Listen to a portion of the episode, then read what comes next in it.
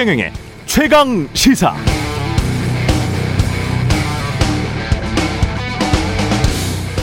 부동산에 관한 우리의 욕망은 사실 두 가지입니다. 하나는 좋고 안락한 집에 사는 것. 또 다른 하나는 그런 집을 사서 큰 돈을 버는 것.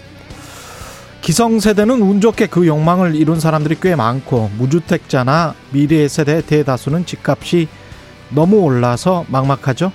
그럼 정치는 무엇을 해야 할까요? 좋고 안락한 집에 살도록 해야 할까요? 아니면 아파트로 돈 많이 벌게 해줘야 할까요? 둘다다 해주면 좋겠지만 헌법이 정하는 국가의 역할은 하나뿐입니다.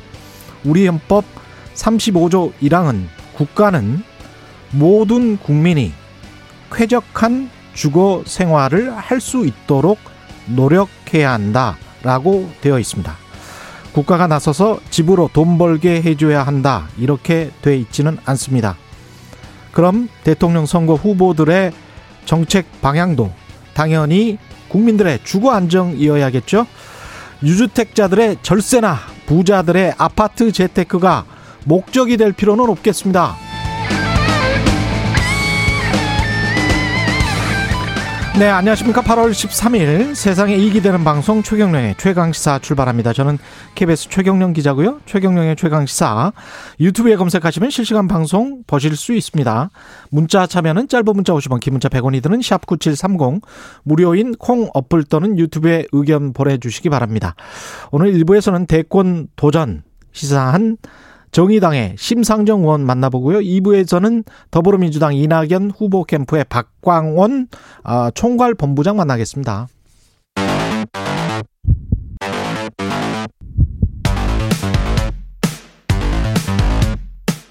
오늘 아침 가장 뜨거운 뉴스 뉴스 unboxing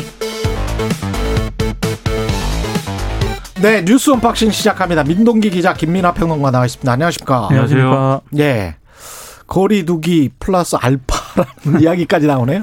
알파 더 한다는 이야기입니까? 이거? 그러니까 정부가 추가 예. 방역 조치를 검토를 하고 있는데요. 예. 지금 수도권 4단계, 비수도권 3단계지 않습니까? 여기에 이제 추가 플러스 알파가 내려질 것으로 예상이 되고 있습니다. 네.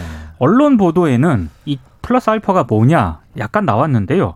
야간 활동 추가 제한이라든가 음. 재택근무 의무화 등이 거론이 되고는 있는데 예. 여기에 대해서 방역 당국은 검토 내용을 발표하면 혼란이 가중될 수 있기 때문에 구체적인 언급은 피한 그런 상황입니다. 그 확정되면 이야기하겠다. 그렇습니다. 예. 다만 그 with 코로나로 이 방역 체계를 전환해야 된다. 음. 일부 전문가들이 이렇게 주장을 하고 있지 않습니까? 그렇죠. 여기에 대해서는 이건 패러다임을 바꾼다는 얘기인데 예. 현재 이 정도 수위까지는 논의가 되고 있지 않다라고 일단 선을 그었고요. 예. 다만 이게 백신 접종률이 올라가기까지 확진자 규모를 적정 수준으로 관리하는 것이 가장 중요하다 이런 입장을 밝혔습니다. 사실 전문가들도 지금 당장 하자는 게 아니고 그렇습니다. 몇 개월 후에 백신 접종이 거의 다 되면 그때 한번 생각해 보자. 뭐 지금부터. 논의가 들어가야 된다라는 그렇죠. 건데 예. 이 방역 당국은 아직 그 정도까지 논의는.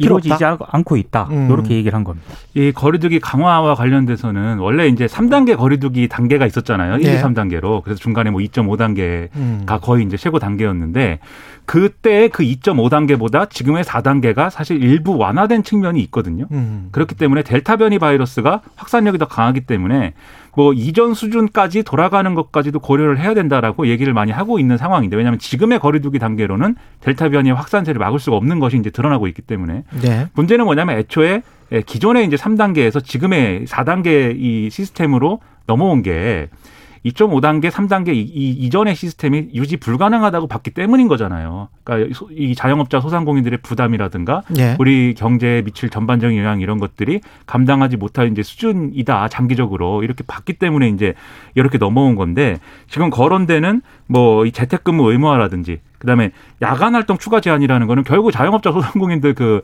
야간에 이제 일할 수 있는 시간을 더 이더 제한한다는 거니까 그렇죠. 결론적으로는 뭐 음. 통행 금지를 시키지는 않을 거 아닙니까 사람을 예. 그런 걸 종합을 해보면은 과연 그걸 결정할 수 있는 이런 조건이 될 수 있는가가 의문이고요. 만약에 결정을 하려면 야, 좀- 유럽에서는 초기에는 통행 금지를 했었죠. 그렇죠. 예. 근데 우리는 그것도 안 한 거잖아요. 예. 할수 할 수 없다고 보는 거지 않습니까? 예.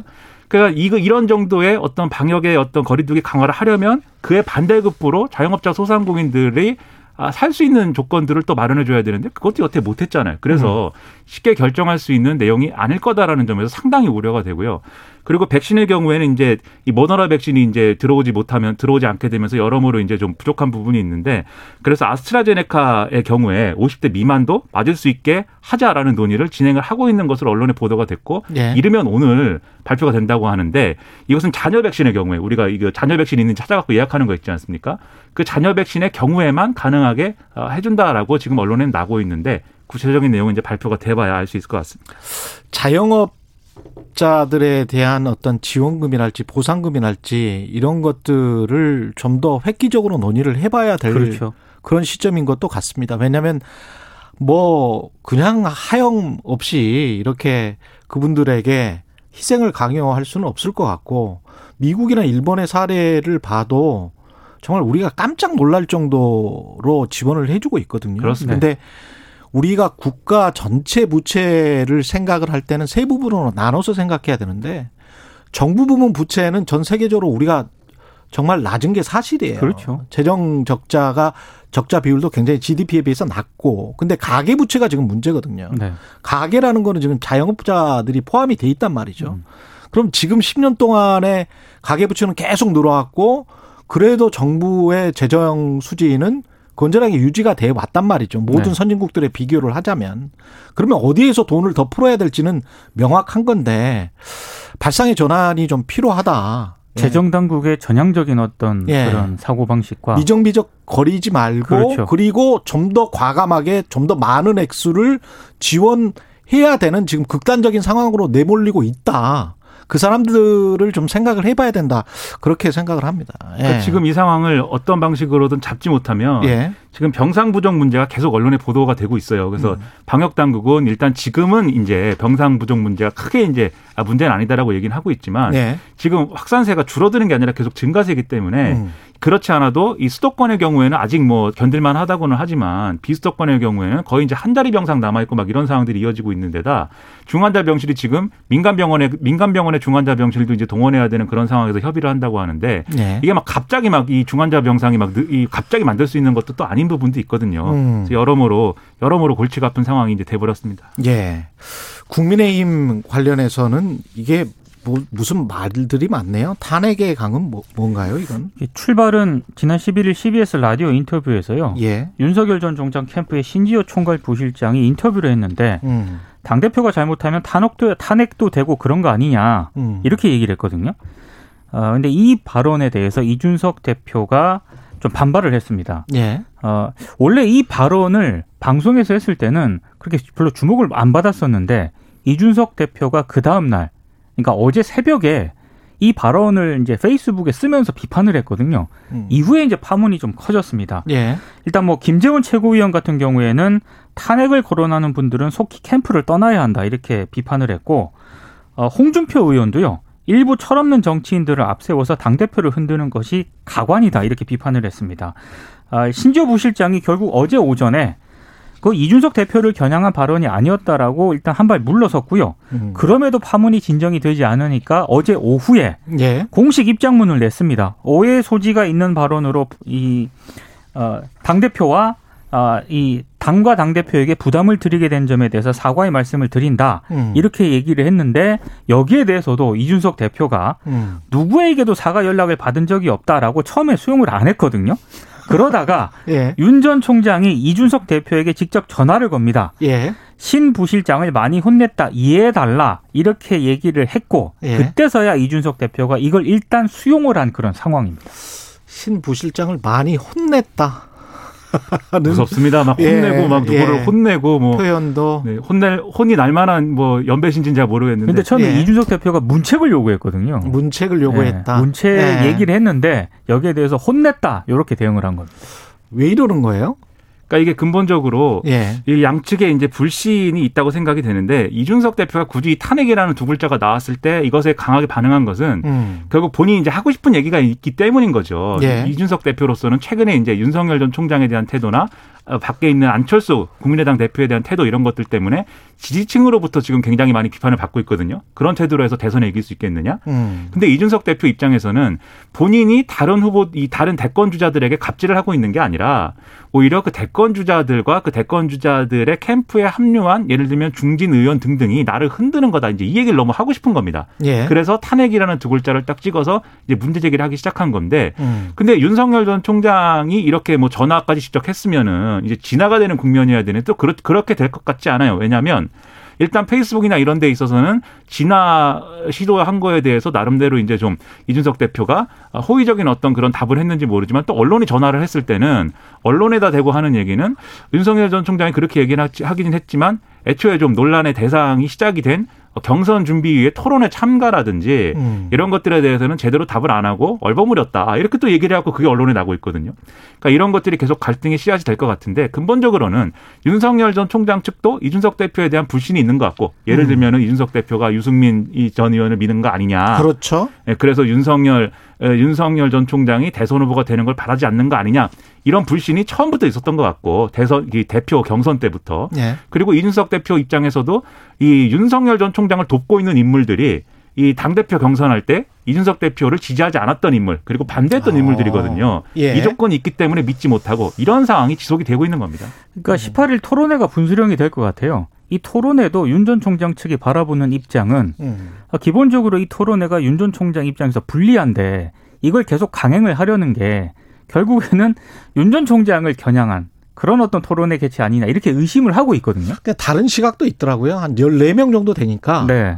지금 토론회에서는 윤 전 총장이 불리할 건 없을 것 같다. 설마 5분 정도 발언할 텐데 5분 정도 발언으로 무슨 실수를 하겠느냐. 실수할 수도 있을 것 아, 같습니다. 그럴 수도 그렇죠. 있을 요즘- 것 같습니다. 왜냐하면 우한 바이러스라고 뭐 이렇게 얘기를 한 것 등을 고려했을 때 예, 혼냈다. 예. 우한 바이러스. 우한 실수할 수도 있을 것 같은데 그런가요? 문제는 예. 18일 토론회에 대해서도 예. 다른 후보들은 대체적으로 긍정적인 입장을 밝혔는데 예. 윤전 총장 측에서는 아직도 여기에 대해서 가타부타 명확한 입장, 입장이 없거든요. 음. 근데 만약에 토론회가 그대로 강행이 됐을 때또 예. 한번 갈등이 좀 불거질 수도 있습니다. 그러니까 이게 윤석열 전 총장의 그동안 의 설화나 이런 음. 논란 때문에 자신감도 떨어져 있는 그런 상황입니다. 그래서 13대 1로 싸우면 내가 이길 수 있겠냐 뭐 이런 건데 음. 오히려 윤석열 전 총장의 캐릭터는 막 13대 1로 싸우면서 자기 할 말을 할 수 있어야지 사는 캐릭터예요. 문제는 이제 그러면 본인이 할 말이 뭐냐에 대해서 뭘 예. 쟁점을 만들 거냐에 대해서 자기 철학의 정리가 분명히 있어야 되는데 음. 지금 이상한 얘기만 자꾸 하잖아요. 그게 아니라 예. 보수 정치가 어떻게 바뀌어야 되느냐. 왜냐하면 윤석열 전 총장 밖에서 온 사람이니까 그것을 쟁점화할 수 있는 그러한 이제 생각을 해야 되는데 그 예. 생각을 못 하고 있는 그런 한계가 있는 것 같습니다. 더불어민주당 한번 가볼까요? 더불어민주당은 어떤 상황입니까? 경선 승복론을 두고 지금 신경전을 벌이고 있습니다. 예. 어제 우원식 의원이 최강시사 인터뷰에서 이걸 가지고 하도 논란이 불거지니까 음. 각 캠프 선대위원장들이 모여서 공동으로 경선 결과 승복 선언을 하자 이렇게 제안을 하지 그 않았습니까? 했죠. 근데 예. 이낙연 전 대표가 바로 어제 오전에 이렇게 얘기를 했습니다. 아, 내 사전에 경선 불복은 없다 이렇게 얘기를 했고요. 원래 나는 불복하지 않으려고 했다. 그, 그- 예. 그리고 서른 의원도 이 논란을 일으킨 당사자인 서른 의원도 어제 페이스북에 내 머릿속에는 경선 불복이라는 단어가 없다. 음. 너무나 당연한 것을 하자고 하니까 새삼스럽다. 오히려 이재명 지사 측에서 불복 프레임을 자신에게 좀 씌우려고 하는 것 아니냐 이런 취지로 이제 또 불만을 아, 좀 프레임이다. 나타냈거든요. 그렇습니다. 예. 예. 그러니까 이런 거죠. 최경영 기자한테 제가 음. 방송을 좀 공정하게 하세요. 음. 계속 이렇게 얘기를 하면 그- 공정하게 해왔다. 그렇죠. 그래서 제가 계속 얘기하는 겁니다. 예. 공정하게 하자고 우리 여기서 예. 한번 이 청취자들 앞에서 예. 결심을 한번 보여줍시다. 예. 자꾸 이러면은 그거는 최경영은 공정하지 않다는 얘기거든요, 결국. 그런 그 숨겨진 의미가 있다. 그러니까 네. 계속 경선, 오히려 기분 나쁘다. 경선 승복을 해라라고 얘기를 이재명 지사 측에서 하고 있으니까 예. 이재명 지사 측에서 하고 싶은 얘기는 이낙연 전 대표 혹시 경선 불복하는 겁니까? 이 얘기 계속 하는 거잖아요, 사실상. 비유가 참 적절한데 기분은 상당히 나쁘네. 네, 그, 그런데 바로 여기서 이제 예. 이게 누구에게도 좋은 그림이 아닌 게 예. 이낙연 전 대표가 만약에 경선 끝나고 나서 뭐 패배를 했는데 예. 경선에 승복을 전 전향적으로 해, 굉장히 전적으로 막 해서 아름다운 음. 그림을 만들었다. 예. 근데 경선 과정에서 이미 경선 불복할 것입니까가 이렇게 논란이 된 상황에서 그게 아름답게 보일까요? 이재명 지사한테 유리한 것일까요? 계속 이런 얘기 하는 게 저는 오히려 본선 경쟁력까지 고려하면 양측의 누구도 경선 불복 얘기를 갖고 이렇게 오랫동안 입씨름을 하면 오히려 손해라고 보기 때문에 음. 이렇게 할 일이 아니라고 봅니다. 어, 어느 정도 했나요? 한 2, 3일 했나요? 지금? 한 2, 네. 3일 하고 있고요. 아, 제가 네. 계속 최경영 고- 공정하게 하세요라고 얘기하면 이후에 방송하는 것도 다 최경영 기자가 공정하지 않은 것처럼 돼버리잖아요. 근데 선언을 만약에 이렇게 선언을 하자 이렇게 예. 얘기했을 때 최경영 기자 입장에서는 음. 나는 방송을 공정하게 하고 있는데 뭔 선언? 그러니까 동참을 하면은 그렇지. 그동안 마치 불공정하게 방송을 한 것처럼 인식이 될 수 있기 때문에 그러, 그러네요. 굉장히 애매한 상황인 거죠. 어, 공정하게 해주세요. 네. 누가요? 제가요? 너무 민동 민동기 편향적인 것 같아요. 김민아 편향적으로 좀 해주십시오. 아, 김민아 편향적으로 해야 됩니까? 공정하게 해주십시오. 네. 균형을 맞춰주십시오. 네. 알겠습니다. 예. 뉴스 unboxing 민동기 기자 김민아 평론가였습니다. 고맙습니다. 고맙습니다. 예, KBS 1라디오 최경영의 최강 시사 듣고 계신 지금 시각은 7시 35분입니다. 오늘 하루 이슈의 중심. 당신의 아침을 책임지는 직격 인터뷰. 여러분은 지금 KBS 일라디오 최경영의 최강 시사와 함께하고 계십니다. 네, 정의당 심상정 의원이 어제 대선 출마를 공식화했습니다. 정, 정치인 심상정의 마지막 소입을 찾겠다. 대권 도전 의지를 밝혔는데요. 심상정 의원 스튜디오에 오셨습니다. 안녕하세요. 네, 안녕하세요. 예. 네 번째 대권 도전 선언이시죠? 어, 뭐 국민들 앞에 이제 대선 후보로 예. 이제 보고 드리는 건 이제 사실 두 번째죠. 두 번째. 네. 그 전에는 이제 당내 경선을 하고 한 번은 이제 중간에 사퇴를 하고 예. 그랬습니다. 어제 페이스북 SNS에 올린 글을 봤는데 한국 정치가 퇴행하고 있다. 촛불 시민의 바람은 허탈감과 분노로 변했다. 이렇게 밝히셨습니다. 네. 예.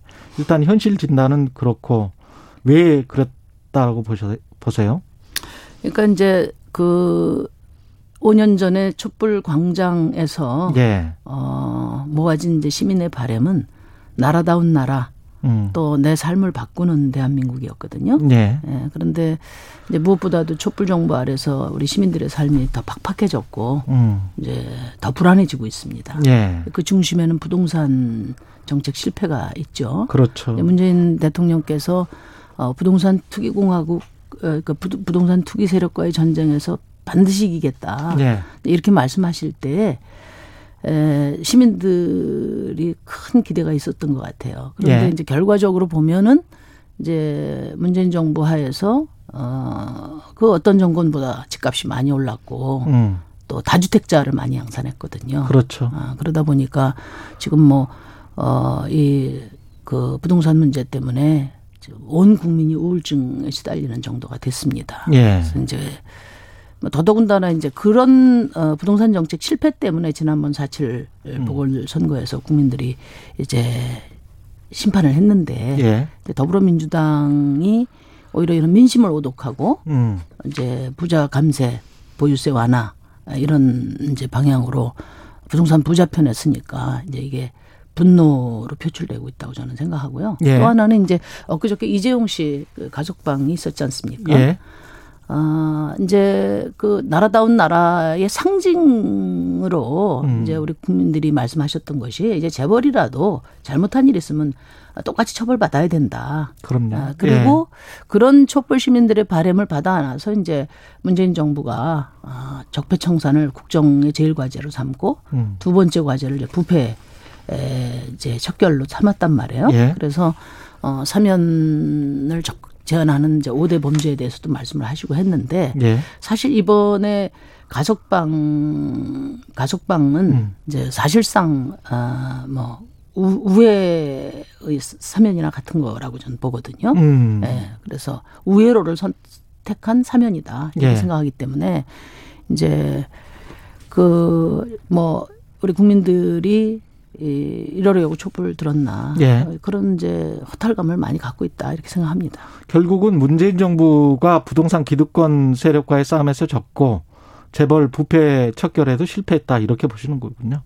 그러니까 이제 결국 나라다운 나라라는 것은 사법 정의를 바로 세우고 경제 예. 정의를 바로 세우고 예. 이제 그 상징이 사실은 이제 에, 재벌 총수도 구속 잘못했으면 구속하고 벌을 받아야 된다는 그렇죠. 거였는데 예. 이제 그 원칙이 무너진 것이죠. 음. 어, 그렇기 때문에 에, 구- 뭐 부동산 문제로 이제 시민들의 불평등이 더 심화됐고 예. 또 어떤 우리 민주주의 공정, 정의, 평등의 가장 중요한 어떤 상징적인 음. 어그 이제 인물인 사건인 이제 이재용 씨가 가족방됨으로써 이제 허탈감이 더 커졌다고 보는 겁니다. 그러면 대선에 출마하신 이유는 그런 원칙들을 다시 되살리겠다.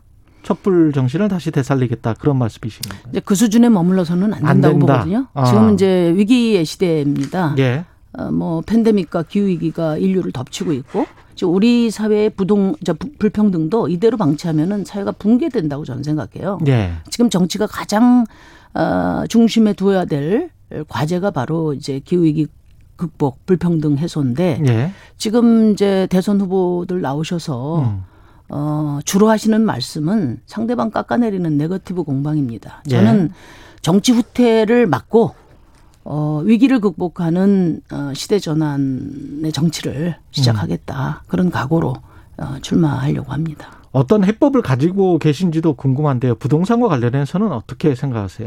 이제 나중에 이제 공식 출마 선언에서 예. 다 밝히겠지만은 부동산 문제는 이제 첫째로는 토지 공개념 음. 그리고 두 번째로는 주거 안심 사회를 구축해야 된다고 생각합니다. 예. 토지 공개념은 이제 대한민국 국토는 5천만이 같이 누려야 될 공간인데 음.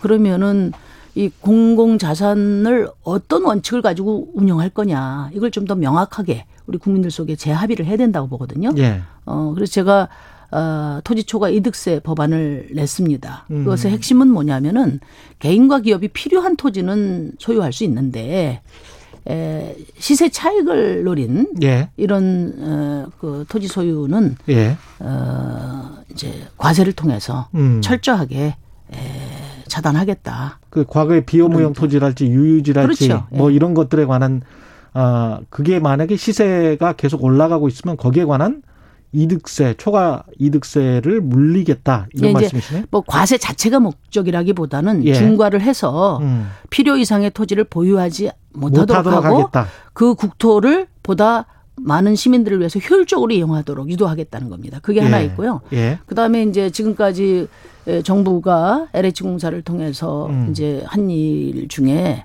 이제 그 토지 수용권 강을 강제로 해산해서 저 강제로 수- 어, 이제 적용해서 음. 택지를 조성한 걸 가지고 땅 장사, 집 장사를 해왔단 말이죠. 예. 이게 투기의 불쏘시개가 됐습니다. 어. 절대 못하게 하겠다는 거고 예. 정부가 공급하는 어, 주택은 집 없는 서민을 위한 어, 질 좋은 공공주택이어야 된다. 음. 이렇게 생각하고 보통 이제 한 인구의 80% 정도가 아 이제 집 걱정 없이 에, 사는 사회를 이제 주거복지 사회로 저희는 보는데 예. 지금 집 있는 집을 가진 분들이 한 56% 되고요. 그렇죠. 이제 44%가 집 없는 서민이기 때문에 그렇습니다. 앞으로 이런 질 좋은 공공주택을 25%까지 목표로 단계적으로 예. 어, 이제 늘려나가야 된다는 게 저희 그 방침이고 예. 또뭐 그조차 임대조차도 힘겨워하는 그 아주 이제 저소득층이 많기 때문에 음. 주거 급여를 획기적으로 확대하고 음. 또 최저 주거 기준을 일소해서 좀 상향해 가지고 예.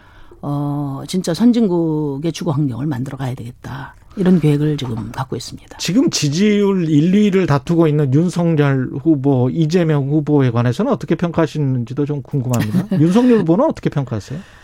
어, 우선 이제 윤석열 후보 그 이제 국민의힘에 들어가셨잖아요. 네. 이제 이준석 대표가 원래 시험 쳐서 검증하는 걸 좋아하시는데 제가 그걸 좀 걱정스럽게 봤는데 예. 윤석열 후보님만큼은 좀 시험을 꼭 한번 치셨으면 좋겠다 이런 생각을 합니다. 그러니까 어떤 시험을 쳐야 될까요? 그 동안에 이제 이렇게 이제 시민들을 만나고 예. 이제 대선 후보로서 활동하시는 모습을 보면서 음. 어, 좀 준비가 많이 부족한 거 아닌가 음. 이런 국민들의 걱정이 많은 것 같습니다. 그리고 이제 이재명 예. 후보는 이제 이재명은 합니다가 지금 슬로건입니다. 그렇죠. 그동안에 이제 잘 해오셨는데 예. 이제 최근에 보면 어 이제 더불어민주당의 보유세 후퇴나 예. 이런 거에 대해서 침묵하고 계시고 음. 또 원래 이재명 지사가 뜨게 된 계기가 지난 촛불 전국에서 이재명 아니 이재용 구속 예. 그다음에 사면 불가 이 얘기 하셔서 뜨셨거든요. 근데 예. 이제 이번에는 이제 어, 오히려 가족방을 거드는 편에 쓰셨단 말이에요. 음. 이제 그래서 어, 이제 부자 몸조심 하시는 게 아닌가. 음. 아, 이제 뭐 그렇게 하시면은 음. 이재명은 합니다가 아니라 이재명은 하다가 맙니다 이렇게 될 수도 있다고 저는 생각합니다. 정책적으로 보면 뭐 기본소득이랄지 기본주택, 기본금융과 관련해서는 좀 비슷하지 않으세요? 그러니까 뭐 정책은 어 정책은 사실은 뭐 그동안에 예. 에, 진보 정당이 애써 개발해온 음. 어, 정책과 또 아젠다들이 많이 수용이 됐습니다. 아, 근데 예. 문제는 뭐냐면은 전문가들을 불러서 이렇게 에, 만들어주는 그런 이제 슬로건이나 음. 정책 공약, 정치 지도자의 영혼과 의지가 예. 아, 투영되지 않은 그런 정책들이 얼마나 예. 아, 그 이후에 무기력하게 폐기됐는지를 잘 알고 있거든요. 음. 중요한 것은 이제 일관성이라고 저는 생각하고 예. 어, 그동안에 그 정당과 그 후보가 아, 어떤 실천을 보여왔고 음. 또 이제 내거는 어, 공약과 정책이 음.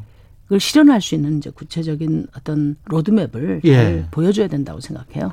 어. 그래서 공약만으로 예. 어, 지금 이제 에 뭐 누가 더 바르냐를 평가하는 시민은 없다고 생각합니다. 왜냐하면 예. 어 촛불이 만들어낸 정부도 음. 철저히 스스로의 공약을 음. 이제 뭐 때로는 배신하고 때로는 이제 실패하고 음. 또 때로는 이제 용도 폐기하고 어 그래서 그 점 때문에 이제 그 시민들의 허탈감이 큰 거거든요. 예. 그 윤석열 후보에 대해서도 주 120시간 노동 발언에 대해서 사람 잡는 대통령 되시려는 것 같다라고 비판하셨고 경기도 지사직을 유지하고 있으면서 이제 이재명 지사가 지금 후보로 나왔는데 경기도 재난지원금 100% 지급하는 것에 관해서도 지사직을 정치적으로 활용하고 있다 이렇게 비판을 하셨거든요. 그거는 좀 구체적으로 좀 말씀을 해 주십시오. 두 후보에 관해서는. 그건 뭐 이미 예. 다 말씀을 드렸고요. 예. 제가 뭐 어, 아직 정식 후보도 아닌데 아. 뭐더 나중에 이제 정책 토론을 할 기회는 많이 있을 것 같습니다. 예, 네거티브보다는 본인의 발언을 더 마- 많이 말씀하시고 싶은 거군요. 그러니까 이제 제가 왜 대통령 후보에 출마하는지 예, 뭐그 저의 에, 의지와 예. 비전과 정책을 예. 이제 앞으로 많이 말씀드리고 싶습니다. 정의당 심상정 2017년 대통령 선거에서 6.2%인가 얻었죠. 네. 득표율이. 제 기억에 유승민 후보와 거의 비슷했었던 것 같은데. 네, 네 그쵸? 그렇습니다. 예. 근데 지금 현재 5년 정도 지났는데 그, 그 한때는 3당의 위상이 있었습니다. 정의당이. 근데 스스로도 정의당이 차지하고 있던 제3당의 위상이 흔들리고 있다. 지금 만약 대통령 선거를 오늘 한다면 그때 6%의 지지율이 나올까 그런 생각도 드는데 어떻게 보십니까? 그 뭐 정치는 이제 가정을 가지고 말씀하실 수는 없고요. 예. 저희 정의당이 이제 에, 지난 선거제도 개혁을 했지만 예. 아, 결국은 이제 더불어민주당이 뒤집는 바람에 음. 이제 많은 이제 어려움을 겪고 있, 있, 기 때문에 힘을 내자는 취지에서 제가 말씀을 드렸고요. 음. 저는 이제 에, 정의당의 시간은 반드시 온다고 생각합니다. 왜냐하면은 어, 시민들의 전략이 바뀔 겁니다. 아, 촛불 정부의 시- 실패로 국민들 마음의 상처가 사실 굉장히 깊다고 생각하거든요. 예. 그러니까 뭐 민주당과 국민의힘이 이제 번갈아 가면서 음. 이렇게 에, 정권을 잡았지만 또 겉으로는 굉장히 격렬하게 싸우지만 예. 결과적으로 보면 다 부동산 부자들 편이고 음. 또 삼성 재벌 편이고 결국 힘 가진 사람의 편에 에, 있다는 것을 적나라하게 확인했기 때문에 예. 이제 두 당이 사실 별 차이가 없어요. 어. 거기다가 이제 아까 말씀드린 것처럼 이제 지금 어, 팬데믹과 특히 기후 위기와 예. 심화되는 불평등 음. 이것을 누가 아, 책임 있게 또 적극적으로 해결해 갈 것이냐. 음. 어, 저는 어, 뭐 그런 어, 질문에 음. 우리 시민들이 이제 서시게 될 거라고 생각하고요. 예. 저희가 어, 이런 어떤 대전환의 정치에 대해서 음. 제대로 준비하고 또 확고한 의지로 어, 시민들과 만나면 저는 뭐 어, 이 전환의 정치로 한 시대를 함께 건너갈 파트너로서 어, 저희 정의당을 또 심상정을 어, 선택하는 결단을 내려주실 거라고 음. 저는 그렇게 생각합니다. 예.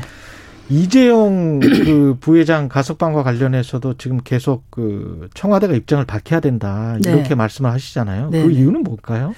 어, 뭐, 아까도 말씀드렸지만은, 어, 이재용 씨는 촛불이 구속했습니다. 예. 그리고 저는 이제 특별히 이 문제에 대해서 할 말이 많은데요. 예. 어, 사실 2016년도에 삼성물산과 삼성바이오로직스 합병이 불법이다. 음. 삼성바이오로직스 분식회계 잘못됐다는 것을 최초로 지적한 사람이 접니다. 국정감사에서. 예. 그래서 제가 금융감독원에 특별 감리를 요청했고 음. 그 감리 결과 분식회계가 맞다. 이래서 이제 구속됐어요. 예.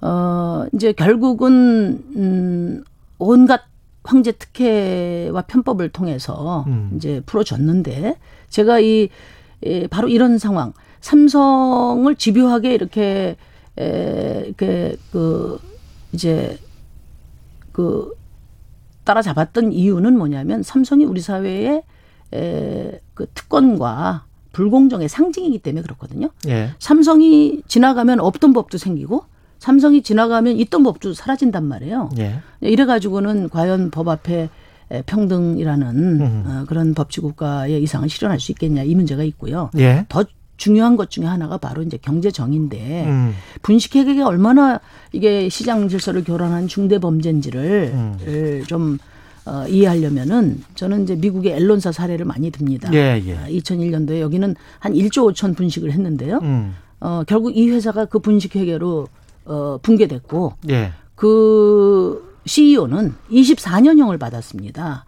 미국이 이, 이 자유주의 시장 경제의 선진국이 된 거는 이런 시장 질서 교란 중대 범죄에 대해서는 어떤 경우에도 단호하게 에, 그 처벌했기 때문이라고 생각하는데 왜 이런 거는 우리 이, 그 대한민국 정치가 예. 아, 배우지 않는지 예. 그 점이 저는 굉장히 우려스럽고요. 예. 저도 경제가 잘 돼야 된다고 보고 삼성전자 소중하다고 생각하는데 음. 저는 이제 에, 이제는 이제 재벌 특혜에 의존한 이런 경제 에, 이런 이제 대기업은 음. 사실 에, 지속 가능성에도 예. 바람직하지 않다 이렇게 생각합니다. 시간이 좀 부족해서요.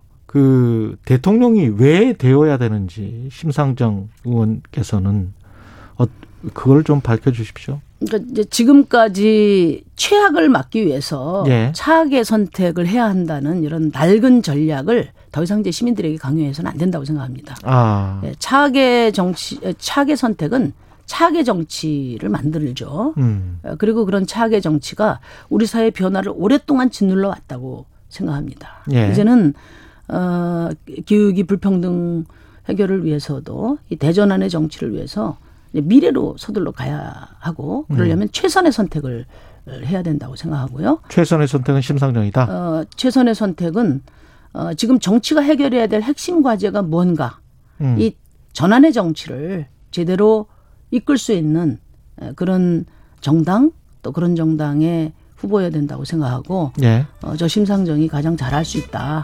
감히 그렇게 말씀드립니다.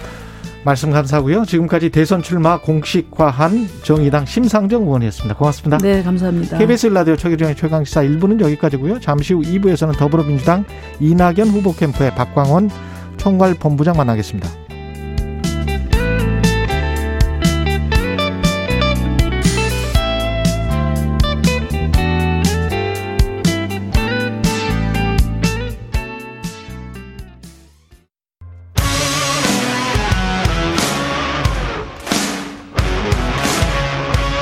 오늘 하루 이슈의 중심 최경영의 최강 시사.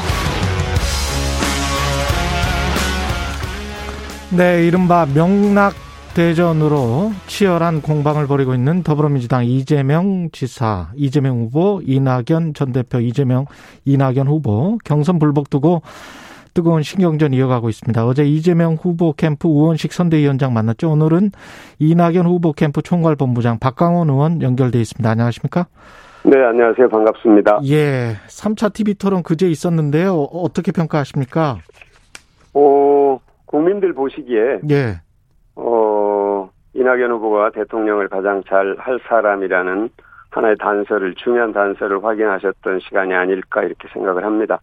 대한민국이 이제 선진국 대열에 들어섰는데, 음. 국익을 지키기 위한 외교가 갈수록 중요해지고 있거든요. 예. 그 준비된 후보, 또 외교 역량이 잘 갖춰진 이낙연 후보의 면모를 어, 조금이라도 확인할 수 있는 그런 시간이 아니었는가 싶은데요. 외교안보 분야는 사실 뭐 공부한다고 해서 할 수 있는 분야가 아니죠. 또 대통령을 연습해서 할 수 있는 자리가 아닌 것과 마찬가지인데요. 예. 국제 무대에서 어쨌든 품격 있게 대한민국의 국익을 지킬 후보가 이낙연 후보다 하는 것을 보여주는 좋은 기회였다 이렇게 생각을 합니다. 예. 근데 저 김두관 후보 쪽의 공세가 매서운데요. 그 네. 서른 선관위원장 발언에 관해서도 이제 경선 불복을 시사하는 것 아니냐.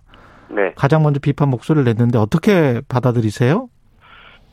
어, 저는 김두관 후보님 평소에 매우 신중하시고요. 예. 또 행동 자체도 무거우신 분이거든요. 그래서 이번 언급이 어, 과연 본인의 생각인가 아, 의아할 정도로 어, 그런 내용들이 있는데 사실 어, 서른 의원님의 얘기는 이재명 후보의 후보 적격성에 대해서 조금 어, 의문을 갖는 그런 지지자들이 많다 하는 걸 완곡하게 표현한 겁니다. 예. 어디에도 경선 불복이라는 얘기는 없습니다. 그리고 경선 불복은 이미 어, 박물관 속에 들어간 과거의 유령 같은 것입니다. 음. 이미 경선 불복이 우리 공직선거법에서 불법으로 아니라 도저히 할 수 없도록 규정이 돼 있거든요. 경선 불복이란 게 뭡니까? 예. 경선에 참여했는데 지고 나서 다시 출마하겠다는 의사를 갖는 거거든요. 예. 예.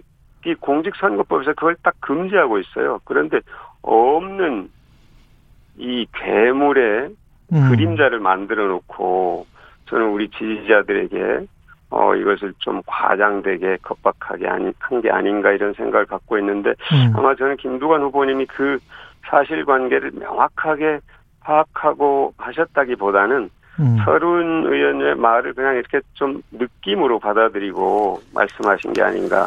서른 의원님 그러면은 서른 의원님과 음. 사전에 한번 이렇게 대화를 해 보시고 어, 했으면 어떨까 하는 그런 아쉬움이 있습니다.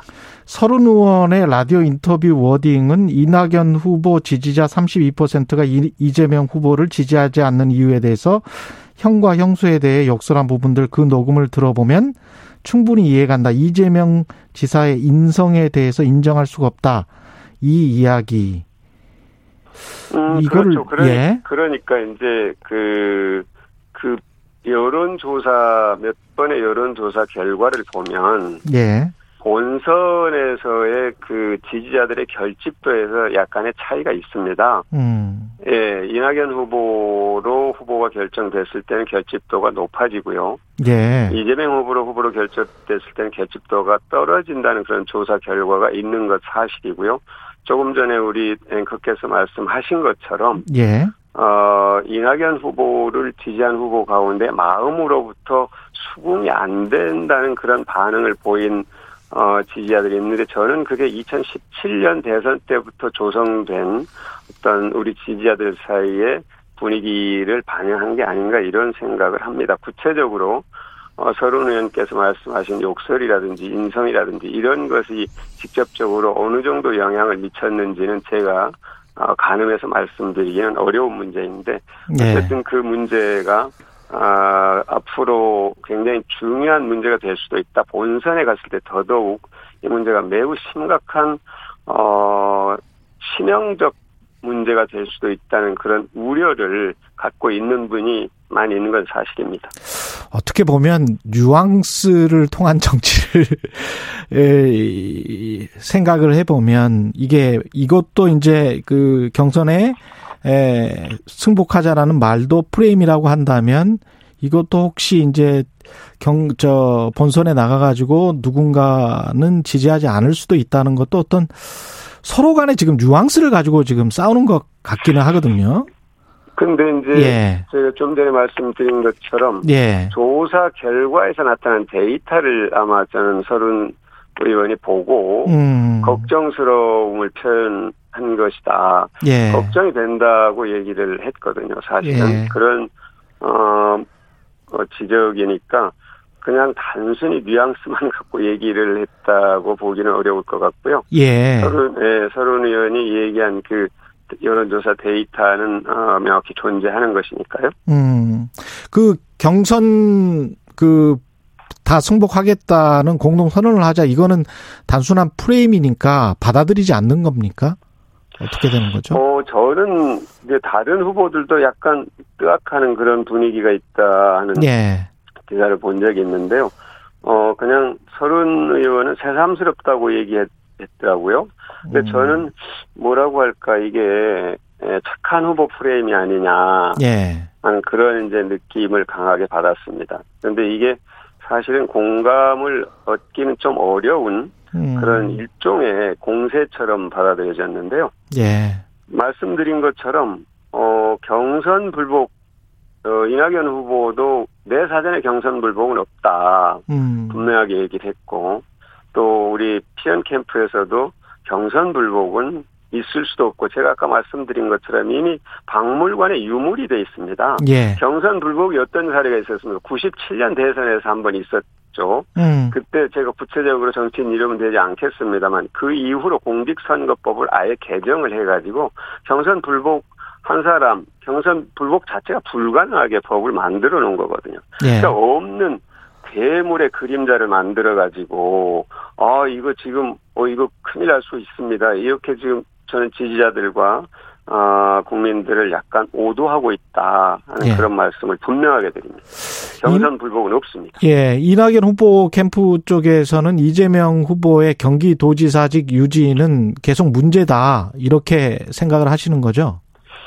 사실 그 문제는 뭐 저희들이 처음에 문제 제기를 했다기보다는 예, 원희룡 제주도지사가 지사직을 사퇴하면서 지사직을 격하면서 어 가졌던 그런 문제 의식. 아 지사직이라는 게 얼마나 선거에 유리하게 어 활용될 수 있는가 하는 그런 문제 의식을 얘기를 한 겁니다. 음, 그러니까 사실은 그 전부터 경기도가 이재명 후보의 선거를 위해서 캠프 역할을 한다는 그런 우려 섞인 문제 제기는 쭉 있어 왔습니다. 공론화 되기 전에요. 그런데 음.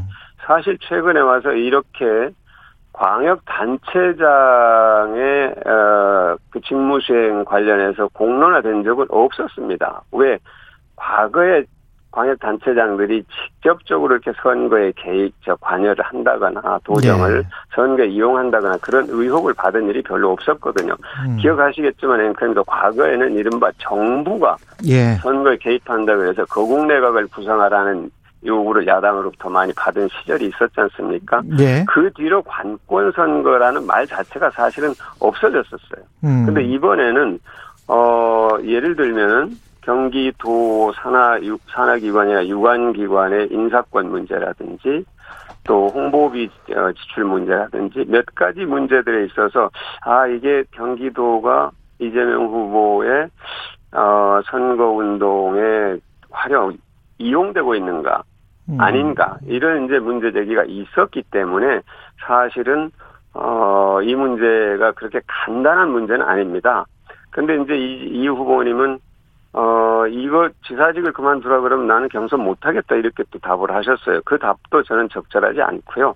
그런 어 제가 지사직을 선거에 이용하고 있다는 그런 뭐 일부의 의혹이나 우려에 대해서 예, 그런 그런 일이 없도록 제가 더 조심하겠습니다. 이렇게 답하면 될 일이었 있지 않나 저는 생각하는데 음. 나는 경선 그럼 난 경선을 포기하겠다 이런 자세는 저는 그것 또한 국민과 지지자들에 대한 겸허한 자세는 아니었다 이렇게 저는 얘기하고 싶습니다. 어제 이재명 후보 캠프 측의 우원식 선대위원장은 도민과 약속 지키는 건 선택 아닌 의무고 도민과의 약속을 지키겠다는 후보의 태도는 오히려 본받을 만한 것이다 이렇게 주장을 했거든요. 그 어제 설득이 되십니까? 기본소득 이런- 홍보비 34억 지출과 관련해서는 경기도지사 선거 때부터의 일본 공약이었다. 경기도에서 기본소득 공약이 이행됐습니까? 아. 이행되지 않았죠. 못했으면 왜 못했는지 설명을 하는 게 먼저겠죠.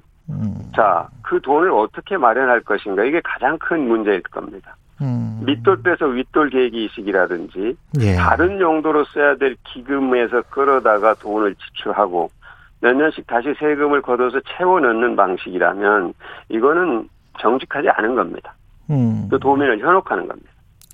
그러니까 기본소득에 대해서 경기도비로 홍보를 하는 것은 타당하지 않다. 이런 의- 제기가 문제 제기가 있는 겁니다. 예. 근데 이거를 이거를 경기도지사 선거 때 일본 공약이었기 때문에 이거 뭐 지출해도 되는 거다. 이거는 제가 보기에 논리적 아무런 정합성이 없는 얘기죠. 예. 예. 네거티브와 검증 사이가 좀 애매모호한 구석이 많지 않습니까? 그렇죠. 위원장님도 아시다시피. 근데 이제 3차 토론에서 이낙연 후보가 이런 말씀을 하셨어요. 철, 철거민과 몸싸움하고 장애인을 쫓아내고 겨울철 전기를 끊었다는 보도가 있다. 비판하는 시민을 향해서는 입으로 옮길 수 없는 트위터 발언도 있었다. 이게 이제 이재명 후보를 향한 것인데 이거는 네거티브인가요? 검증인가요? 이 그것에 대해서 즉답을 하기보다는요. 예. 이렇게 제가 말씀을 드리면 어떨까 싶습니다. 선거의 주인은 국민입니다.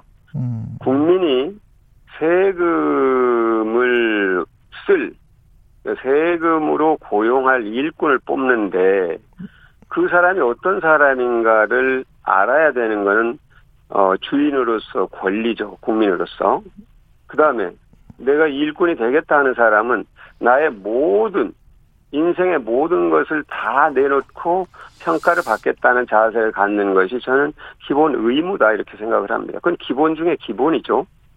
그 사람이 어떻게 살아왔는지, 음, 거짓말을 하지 않는지, 마음은 건강한지, 능력은 얼마나 있는지, 이런 것들에 대해서 국민들이 알아야 되는 것은 너무나도 당연한 일이죠. 그러니까 이게 네가티브냐, 어, 검증이냐, 이게 모호한 건 사실이죠. 이연령, 비연령이 될 수도 있을 겁니다. 예. 그러나 그 경계에 있다고 생각되는 것들조차도 예. 국민들이 궁금해하는 것에 대해서는 저는 어, 후보들이 정말로 자발적으로 검증을 받겠다 하는 그런 자세를 갖는 것이 공직 후보자로서의 당당한 자세이자 의무다 이렇게 말씀을 드리고 싶고요. 어 이게 검증은 국민의 요구이고 권리이고 또 검증은 후보와 정당에게는 의무다. 이 음. 부분을 제가 정말로 강조하고 싶은데 사실 이낙연 후보는 이미 지난달이죠. 7월에 예. 3대 원칙을 얘기를 했어요. 비전 경쟁, 승리한 후보의 전력 지원, 예. 민주진영 대통합이라는 어떤 경선의 3대 원칙을 얘기하고 음. 또 6대 실천 방안까지 제시를 했습니다. 이낙연 후보는 사실 어떻게 보면 이 네가티브의 가장 큰 피해자입니다. 아시겠지만 이 그래요. 지지율이 수직 상승할 때 예. 네가티브 공세가 대대적으로 이루어졌거든요. 음. TV 토론이 잠시 중단된 사이에 그거를 국민들께서 아마 어 잊으셨을지 모르나 아, 음. 그 가장 큰 피해자가 이낙연 후보인데 음. 어느 시기에 또 어, 네가티브 중단합시다 이렇게 또 나오니까 아까 말씀드린 음. 것처럼 그 이제 착한 후보 프레임인데 예. 아 그런 것조차도 제가 보기에는 그렇게 썩썩 어 뭐라고 공감하기 어려운 당당해 보이지 않았는데 이낙연 후보는 앞으로도 음. 어 비- 네가티브가 아니라 예. 비방 근거 없는 비방이 아니라 예. 근거가 있는 것들에 대해서는 국민을 대신해서 음. 검증하고자 하는 자세를 가질 텐데 다소 상대가 불편해질 수도 있고요. 예. 또이 과정에서 국민들이나 지지자들도 불편해질 수 있는데 음. 이 과정을 거치지 않으면 본선에서 더 큰 장애를 만날 수 있고 음. 우리가 정말로 좋은 후보를 못 뽑을 수도 있다는 우려가 있는 겁니다. 그러면 그 피해는 다 고스란히 국민과 지지자들에게 가는 거죠. 다소 음. 불편함이 느껴지더라도 검증을 치열하게 해야 될 부분은 하는 게 옳다 하는 말씀을 드리고 싶습니다. 그러나 저희들은 근거 없는 비방하지 않겠습니다. 그래요. 예, 알겠습니다. 그리고 그 정경심 교수 2심 유죄 판결 나왔지 않습니까? 네. 예, 추미애 후보는 검찰 개혁법이 충분히 이제 논의가 됐으니까 공약으로 하지 말고 그냥 해라. 라고 지금 이야기를 했잖아요. 그죠? 검찰개혁법. 예, 예. 검찰개혁법 관련해서 수사 네. 기소권 분리와 중수청 설치에 관해서 그렇게 주장을 했는데 관련해서 입장은 어떤지 궁금합니다. 그, 그 부분은, 예. 어, 이제 이낙연 대표가 당대표로 있을 때, 음. 그 검찰개혁 특위를 당시 법사위원장인 윤호중 위원장을 위원장으로 앉히면서 검찰 특위를 구성해서 예. 우리 당에서 검찰 개혁을 주도적으로 어, 어, 추진해왔던 많은 의원들이 참여해서 해온 왔습니다. 그런데 이제 저희들이 보궐선거를 거치면서 또 여러 가지 과정을 거치면서 지금까지 와 있는데 저는 그건 반드시 해야 될 일이라고 보고요. 예. 어, 지금 이제 당대표를 그만둔 상황이니까 어쨌든 음. 어, 당에서 원내대 당 지도부와 원내 지도부가 충분히 논의해서 저는 처리하는 게 맞다고 생각합니다. 이번 국회예요? 이번 연- 국회 연내- 어려울 겁니다. 연내 정도 이야기를 하고 있는 연- 것 같은데 예. 연내가 되든지 하여튼 예. 저는 뭐예 이그 일은 반드시 어, 처리를 하는 게 옳다 이렇게 생각합니다. 그 토론회 중에는 이재명 후보는 저는 하겠다. 정세균 후보는 저는 현재 국회에 있지 않다.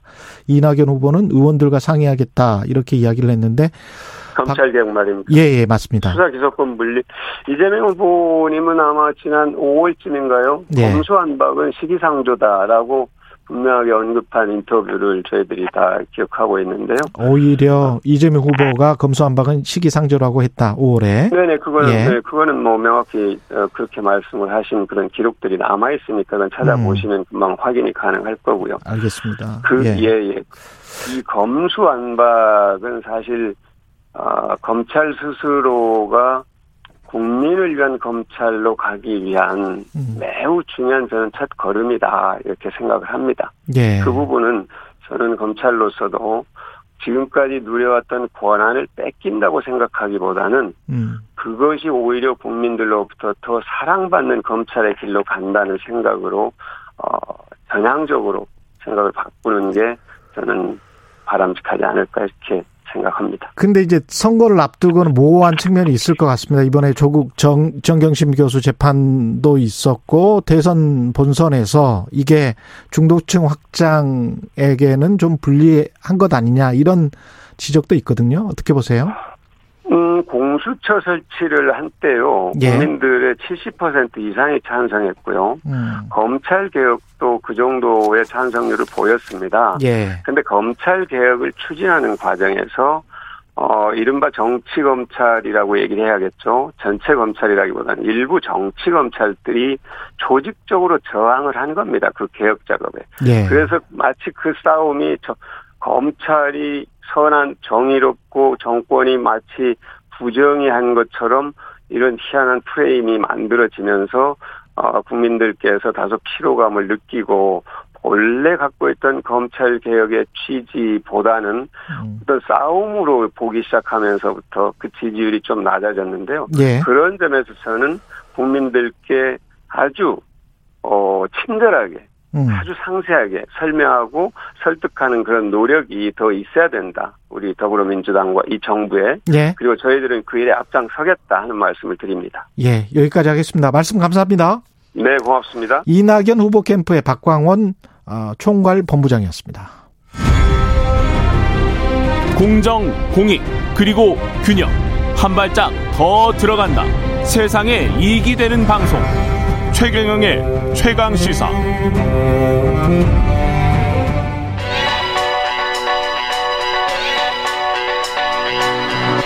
최강 시사 김수민의 눈. 네, 김수민의 눈 시작합니다. 김수민 평론가 나와 있습니다. 안녕하세요. 반갑습니다.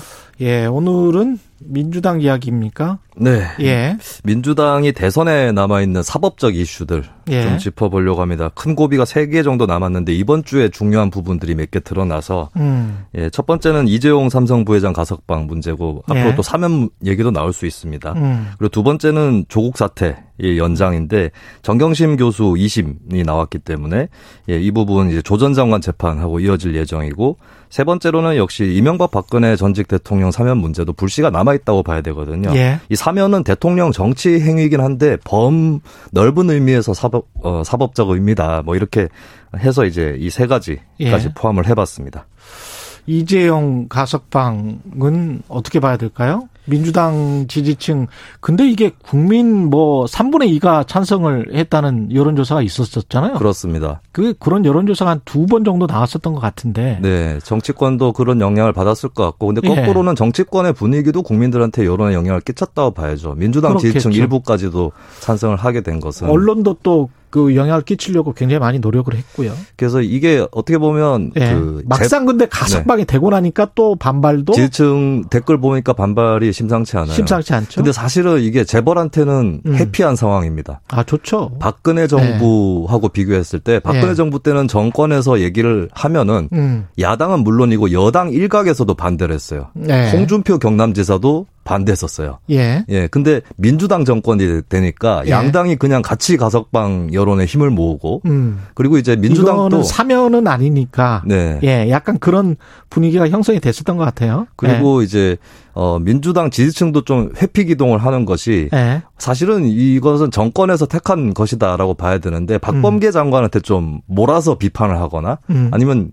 언론 때문이다 이렇게 좀 회피 기동을 하는 것 같아요. 그러다 예. 보니까 진보 성향 시민사회 단체나 뭐 음. 진보 정당 이쪽은 좀 재벌 비판 진영 쪽은 위축되어 있는 그런 어, 정치적 지형이 보이는 것이고 예. 이 공교롭게도 결국에는 또 이재용 부회장 거취 문제가 앞으로 다른 수사들 기소 음. 이것과 연결돼 있어서 검찰 쪽으로 칼날이 다시 넘어가는 이런 그래요? 국면까지도 되어버린 거죠. 지금 이재용 가석방에 관해서는 국민의힘은 그 성일종 의원 이야기 들어보니까 무슨 그 당연히 환영하는 그런 네. 분위기인 것 같고 그렇죠? 그렇죠. 이게 예. 보수 정권 때는 오히려 찬반이 굉장히 비등한데 예. 진보 정권에서 거꾸로 그 가석방 여론이 커지는 음. 이런 또 딜레마를 볼 수 있습니다. 민주당 같은 경우는 지금 뭐라고 하셨죠? 회피 기동? 그렇죠. 어떻게 보면은 예. 이거는 대통령 책임이 아니다. 예. 예. 장관과 회피 언론의 책임이다. 기동이라는 걸 좀 설명을 해 주셔야 될 것 같아요. 그러니까 사실 예. 이건 정권이 택한 거라고 봐야 되는 거잖아요. 예. 법무부 장관에 대한 지위를 대통령이 할 수 있는 것이고 예. 이제 법무부 장관하고 어, 언론이라든지 예. 좀 다른 쪽으로 어떻게 보면 아. 나쁘게 얘기하면 전가하는 것이죠. 아. 이런 기동이 또 작동을 하는 거고 대선을 앞두고 있기 때문에 지지층이 불만이 있다 할지라도 음. 결국엔 또 단결하게 돼 있습니다. 음. 공교롭게도 새누리당 정권 때는 정권 초기에 재벌 총수 사면을 많이 하거든요. 예. 근데 김대중 노무현 정부를 보니까 예. 막판에 했어요. 대선을 앞두고. 음. 이 문재인 정부에서도 비슷한 패턴이 나타나고 있는 거죠. 왜 그런 것 같습니까? 그 그러니까 새누리당 정권 때는 재벌 예. 총수에 대한 사면 여론, 가석방 여론이 반대가 높으니까 예. 빨리 처리를 해버리려는 빨리 처리하고 경향이 있고 예. 민주당 정권에서는 이걸로 중도 확장을 해보려고 하니까 대선 때 처리를 하는 아 네, 그런 경향이 나타나는 거죠. 그렇군요. 정경심 교수 관련해서는 이게 정치적으로는 어떤 영향을 줄까요? 이게 조 전 장관 재판이 어떻게 결론이 날 거냐 이 예. 문제인데 1심은 이제 최종심은 아니니까. 근데 음. 1심에서도 굉장히 상징적으로 타격이 될 만한 어떤 죄가 나온다거나 뭐 형량이라든지 법정 구속이나 집행유예 여부 이런 것들로 좀 영향을 끼칠 수 있고 지금 이제 정교수 재판으로 굉장히 좀 전망이 안 좋아진 부분은 특히 그 인턴 증명서를 조전 장관 직접 위조한 혐의거든요. 예. 이 부분은 이제 증거들도 좀 많이 있고 해서 음. 이런 것들이 이제 좀 부담이 될 수 있는 그런 여지가 또 있겠죠. 예. 민주당 경선 후보들은 어 대체로 조국 전 장관과 함께 하겠다. 이런 각오를 내비친 것 같습니다. 이게 분위기가 좀 바뀌었어요. 예. 첫- 얼마 전까지만 해도 이재명 지사는 유죄 나오면 책임져야 된다. 그 부분은 책임져야 된다라고 얘기를 음. 했었거든요. 예. 그리고 이낙연 전 대표도 장관 임명 때 본인이 반대했었다. 이런 일화를 넌지시 밝히기도 했었습니다. 음. 근데 경선이 과열이 되니까 음. 다시 지지층 위주로 선거 캠페인이 진행이 되는 것이고 예. 특히 이낙연 후보 같은 경우는 최성해 동양대 총장하고 사진을 같이 찍은 게 나오면서 좀 수세에 몰린 게 있거든요. 그렇죠. 그러다 보니까 거꾸로 다시 강하게 조전 장관 쪽을 옹호하는. 아, 그렇게 예. 되는 거구나. 근데 문제는 이게 예. 본선으로 다시 들어가면은 예. 정반대 상황에 부딪힐 수 있는 것이거든요. 또 그때는 중도 확장을 해야 되는. 그렇죠. 50대 50의 대결로 갈 가능성이 높아지고 있는데 예. 사실 조전 장관 이슈는 현 정부가 여론의 열세에 처한 첫 이슈였어요. 이걸 다시 맞닥뜨리는 것은 민주당한테 굉장히 곤란한 상황이 되겠죠. 그렇겠습니다. 그래서 이제 예. 제가 좀 예상을 해보면 이 문제가 이제 친조국 이미지가 강한 민주당 의원들이 음. 어, 캠프의 중책을 맡기 어려워진다거나 음. 혹은 열린민주당과의 합당이 어려워진다거나 예. 이런 방향으로 진행이 될 수 있다는 거고 예. 이게 이제 본인들 어떤 자기 편의 문제를 인정하지 않을 때 상대방의 문제를 공격하는 게 힘을 못 받을 때가 있습니다. 그럴 수 있죠. 예, 예를 예. 들어서 이제 윤 전 총장에 대해서도 예. 민주당에서 여러 가지 이제 어, 검증의 칼날을 벼르고 있는데 예. 조전 장관 문제를 인정하지 않았을 때그 음. 칼날에 힘이 받지 못하는 음. 이런 것들을 또 우려할 수 있는 것이죠. 역으로 또 그만큼은 수사를 해야 된다. 그만큼은 뭐 압수수색을 해야 된다. 그런 주장도 분명히 할 거 아니에요? 그렇죠. 근데 예. 그 주장을 하려면 이제 본인들 문제를 인정해야 아. 하는 뭐 그러니까 살을 내주고 뼈를 베는 예. 이 작전을 해야 될 텐데 예. 이 문제 때문에 이제 좀 고심을 하게 되지 않을까 그렇게 보입니다. 재밌네요. 이명박 박근혜 전직 대통령 사면 문제. 이거는 정부나 여동의 여당에서 뭐 크리스마스 사면 그런 네. 이야기를 하, 하고 있습니까? 뭐 조금씩 나올 수밖에 없을 것 같아요. 제가 근데 봤을 때. 호사가들의 그냥 이야기 네. 아니에요? 지금까지는? 근데 한국 사회 이 한국 정치의 여론 지형을 보면은 예. 한국 사람을 네 명이라고 제가 비유를 해 보겠습니다. 네네 명이 명. 있다. 예. 네명 중에 세 명이 박근혜 전 대통령 탄핵에 찬성을 했거든요. 음. 근데 사실 세 명이 다 같은 의견은 아니었던 거죠. 그리고 뭐 비유하면 세명 중에 한명 정도는 아 난 탄핵에는 찬성했는데 음. 중형을 살고 형기를 다 마치는 거는 좀 그런 것 같다. 어. 그래서 사실 여론조사를 보면 예전보다는 찬반이 사면 찬반이 굉장히 비슷하게 나옵니다. 그렇겠네요. 그리고 아직까지는 반대가 높긴 한데 예. 사실 여당이 어떤 우리가 포용을 베풀었다라고 주장을 하려면은 음. 반대가 좀 더 높을 때 하는 게 더 효과적이거든요. 아, 그- 또 그것도 일리가 예, 있어 왜냐하면 보이네. 사면 찬성이 또 높은데 하면은 예. 억지로 한 것이 돼버리는 거죠. 그렇지. 예, 그래서 여당 입장에서도 선거 앞두고 분명히 이명박 박근혜 전 대통령 사면은 고민할 수밖에 없을 것 같습니다. 여론에 떠밀려서 하는 것보다는 그래도 먼저 하는 것이 그 반대층을 포용하는 그런 모습도 보여준다. 그렇습니다. 근데 예. 지금은 경선 기간이라서 이런 얘기는 안 나올 것 같고 예. 어, 그리고 이제 민주당 대선 후보가 누가 되느냐도 관건인데, 음. 만약에 이낙연 전 대표가 후보가 되면, 사면 얘기 먼저 꺼내긴 쉽지 않을 겁니다. 왜냐하면 본인이 번복을 했거든요. 그랬죠. 두 번 번복한다. 고기를 두 번 뒤집는다. 이거는 좀 정치인으로서는 치명적이라서. 고기, 가 맛이 없어지죠. 그렇습니다. 예. 그래서 이, 이 경우는 청와대가 먼저 나설 가능성이 좀 높고요. 아. 그리고 이재명 후보가 되면 오히려 사면 문제에서 더 홀가분할 수 있습니다. 진보층을 많이 잡고 있기 때문에 아. 이재명이 동의를 해버리면 사면이 급격하게 진행이 되는. 오히려 중도 확장을 위해서. 예, 그래서 예. 이재명 후보가 될 경우는 오히려 후보가 먼저 사면 얘기를 꺼낼 수도 있다. 김수민의 눈, 김수민 평론가였습니다. 고맙습니다. 감사합니다.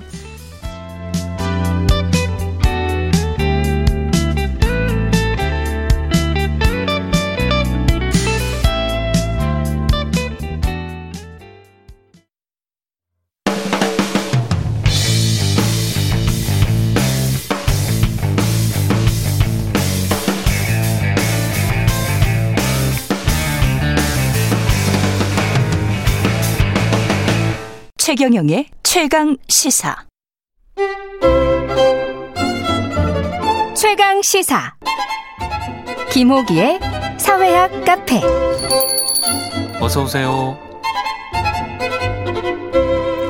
네, 뉴스의 이면에 있는 흐름과 우리 사회의 큰 담론에 대해서 이야기해 보는 시간입니다. 김호기의 사회학 카페 연세대학교 사회학과 김호기 교수님 나와 계십니다. 안녕하세요. 안녕하세요.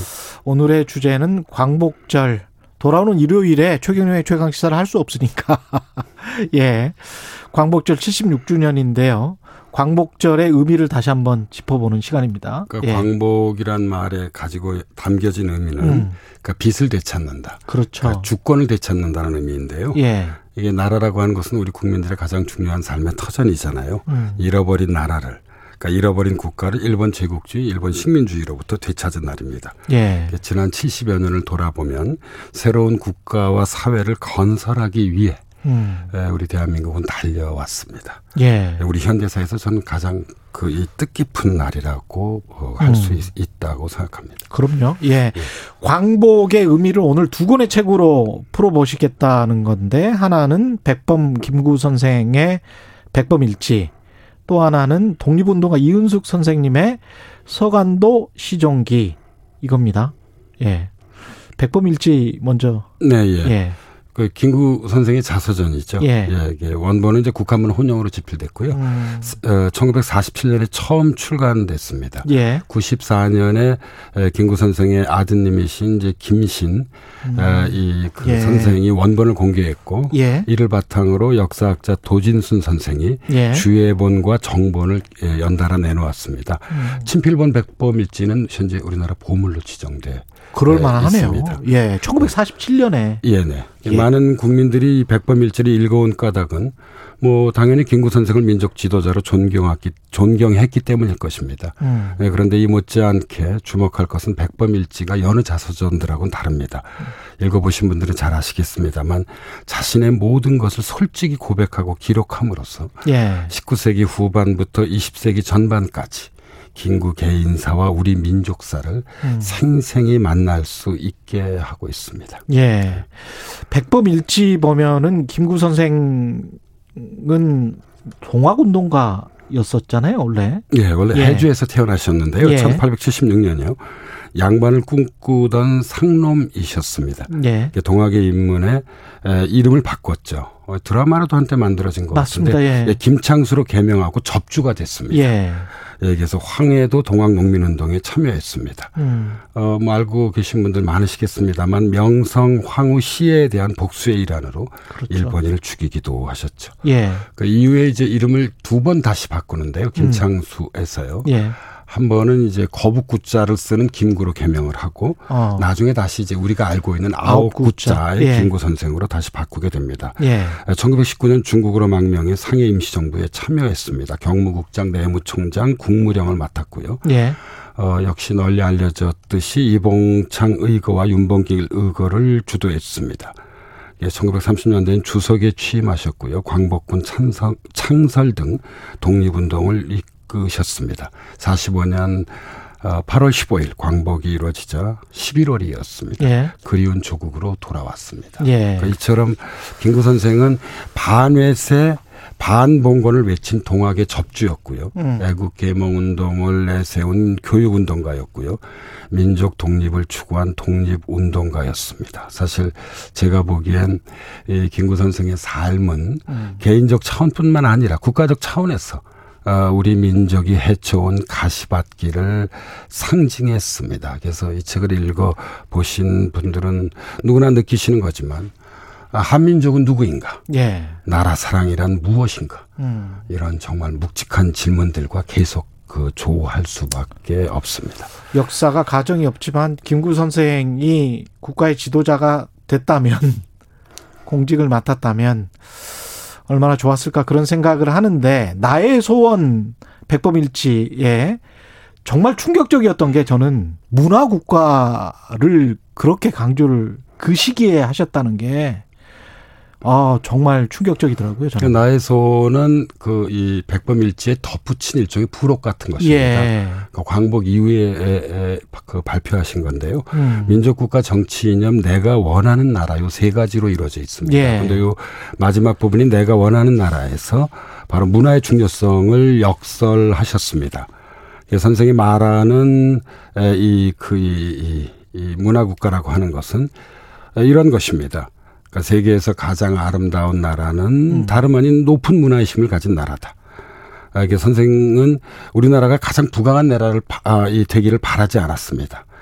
에, 그것은 우- 우리가 남의 침략에 가슴 아팠으니 음. 내 나라가 남의 침략 하는 것을 바라지 않으셨기 때문입니다. 예. 선생님께서 바라신 것은 한없이 어떤 높은 문화의 힘 이것이 우리 자신을 행복하게 하고 나, 아, 나아가서 어, 다른 사람에게 행복을 안겨줄 수 있다고 보셨습니다. 예. 그래서 이제 문화 국가를 에, 정말 선구적으로 제창하셨죠.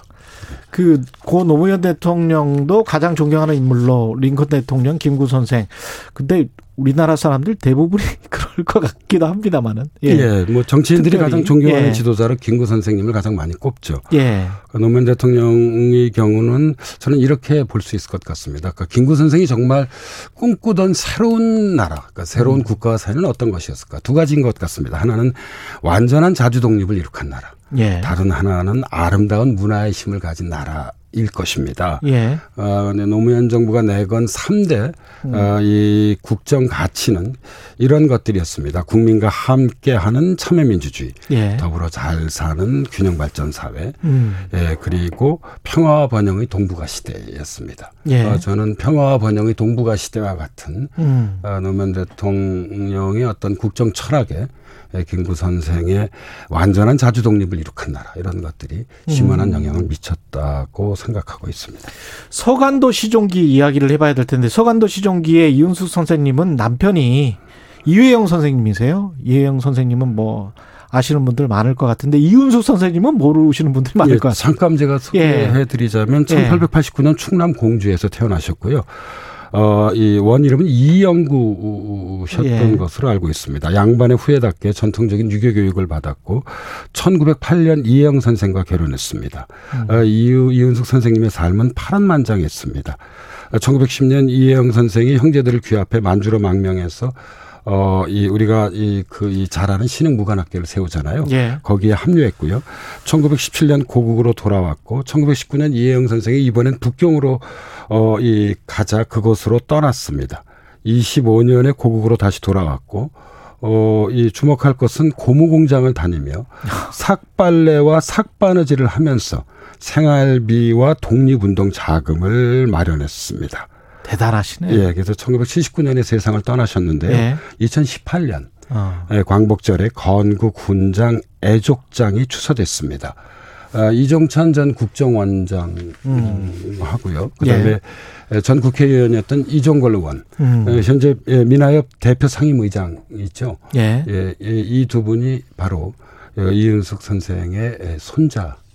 그렇죠. 예. 있습니다. 예, 예. 어떻게 보면은 한국의 최고 귀족 명문가면서 또 돈도 많은 집안의 며느리로 들어가서 독립운동 하겠다고 나선 남편 따라서 같이 독립운동을 하신 그런 분이시잖아요. 또 예, 삭바느질로 예. 그렇게 하시고. 서간도 시종기라고 예. 하는 것은 이제 일종의 수기이자 자서전이자 회고록입니다. 예. 시종이라는 건 처음의 끝. 음. 그러니까 서간도에 관한 처음 처음과 시, 끝 끝에 관한 이야기들인데요.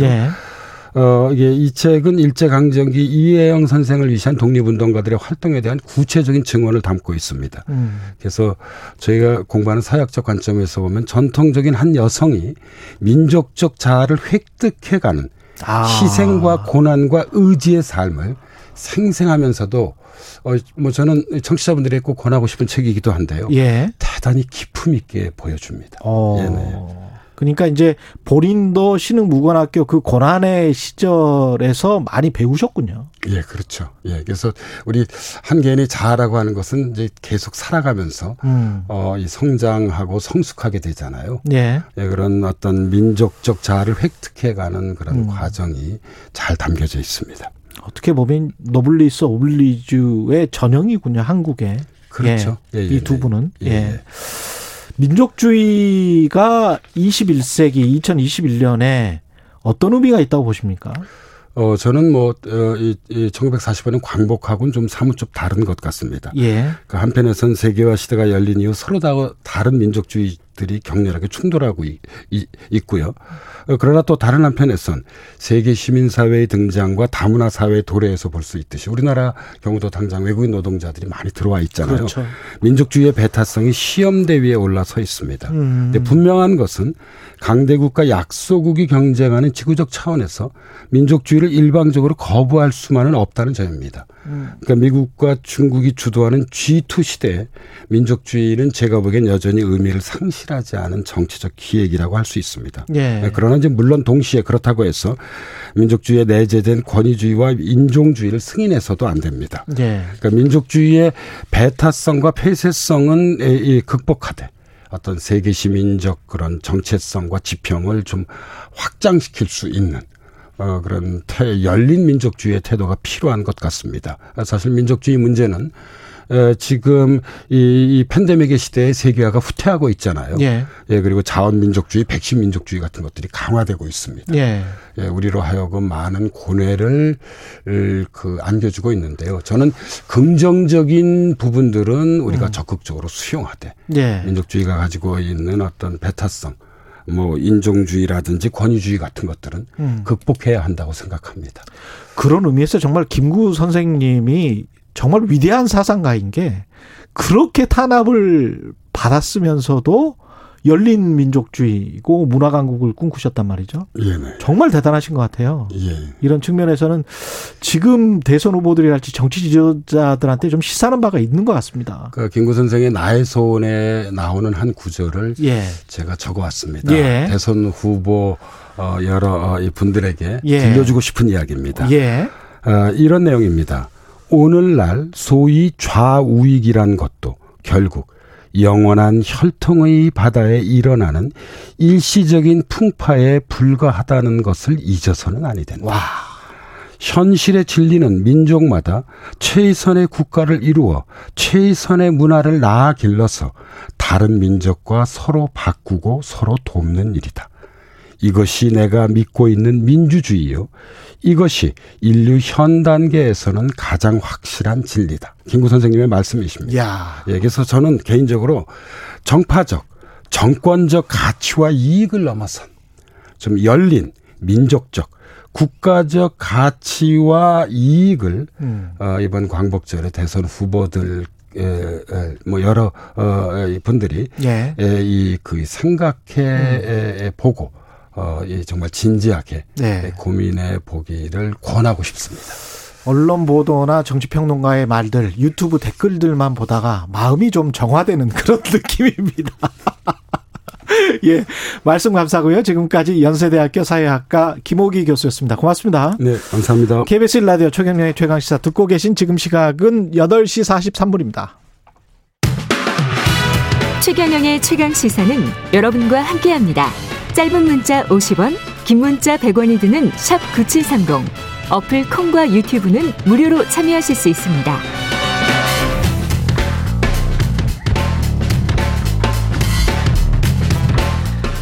네, 앞서 올해 76주년을 맞는 광복의 의미 다시 되새겨봤는데요. 항일 독립운동, 한국전쟁 등 격동의 한국 근현대사 속에서 많은 인권 침해 사건들이 있었습니다.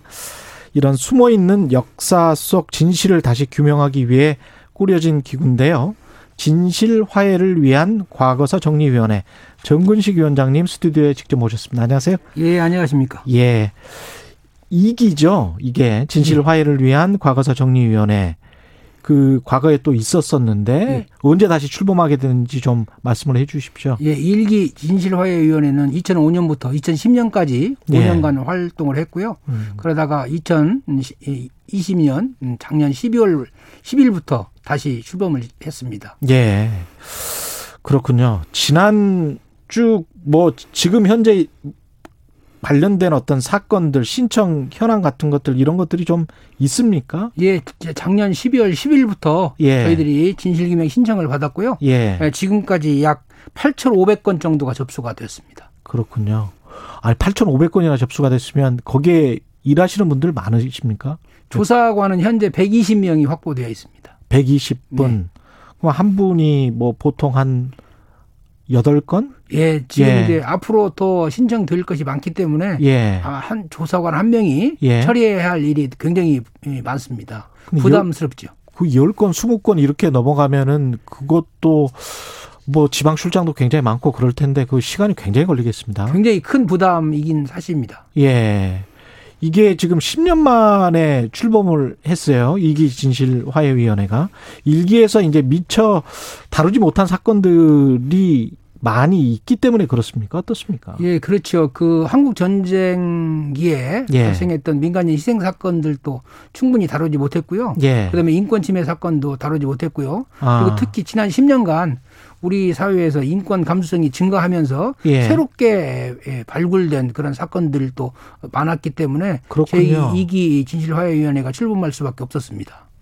이기에서 조사 중인 주요 사건이 뭐가 있을까요? 그러면 첫째는 이제 일기 때 제대로 못했던 예. 처리하지 못했던 한국 전쟁기의 민간 희생 사건, 민간인 또 희생 거기에는 사건. 이제 예. 적대, 적대 세력에 의한 사건까지 포함을 하죠. 예. 그리고 이제 이, 이, 이 인권 침해 사건 중에 예를 들어서 어, 제대로 처리하지 못했던 거, 예. 장준환 선생님 사건이랄지 아. 이런 여러 가지 사건들이 그대로 남아 있고요. 장준하 선생님 사건도 계속 조사를 하는 겁니까? 여러 차례 시- 조사를 했지만 제대로 예. 진실을 규명하지 못했습니다. 그러니까요. 그래서 이제 마지막으로 이제 마지막 기회로 진실을 규명하기 위한 그런 조사를 하고 있고요. 그 다음에 이제 또 형제복지원이나 성감학원이나 물론 서산 개척단이나 이런 그 수용 시설에서의 인권 침해 아. 사건들이 있죠. 예. 그런 것들이 새롭게 이제 부각이 돼서 이번 2기 때 굉장히 중요한 진실 규명 그 대상이 되었습니다. 그러면 이게 기준 같은 게 있습니까? 우선순위로 어떤 사건들을 먼저 하겠다라는 그런 기준은 없고요. 그런 어, 기준은 신청이 들어오면 예. 저희들이 검토를 해서 3개월 내에 진실 조사 개시 결정을 하게 되어 있습니다. 아, 그렇군요. 예. 그 판단 기준은 어떻게 되나요? 어떤 구체적인 근거가 있어야 되는 것이겠죠? 구체적인 아무래도. 근거도 있긴 있어야지만 예. 저희들이 볼 때 여러 가지 그 정황으로 볼때 예. 국가 공권력의 오남용에 의한 사건이다라고 하면 저희들이 조사 개시를 하는 걸로 되어 있습니다. 기본적으로는 국가 공권력의 오남용에 의한 사건들. 그렇죠. 예. 지난해 12월 출범 이후에 이제 한 7개월 지났는데 그러면 그 한 120분 정도 되는 그 조사관들이 열심히 지금 조사를 해서 어떻게 조금 조금씩 밝혀지는 사건들이 있나요? 어떻게? 예, 지금까지 이제 약 3천 건 정도가 조사 개시 결정이 됐고요. 아. 어, 그리고 이제 아시다시피 이제 코로나나 이런 상황 때문에 아. 여의치 않은 그렇겠, 조건이. 있습니다만 예, 예. 저희들이 꾸준히 자료 조사도 하고요. 예. 현지 조사도 하고요. 예. 또 신청인 조사도 하고요. 이러면서 음. 이제 조사가 진행되고 있습니다. 이 사람 만나는 것도 쉽지 않을 것 같은데 이게 조사를 당하는 사람 그러니까 뭐 고발한 사람 입장에서야 조사를 어 응대를 하겠지만 당 그 조사를 당하는 사람들 있지 않습니까? 조사를 당한다기보다는요. 예. 이것은 기본적으로 수사와는 달라서 아. 어, 진실 규명을 신청해 주십시오라고 하는 분이기 때문에 예. 조사를 당한다라고 하는 말보다는 아니 그분들 말고 예.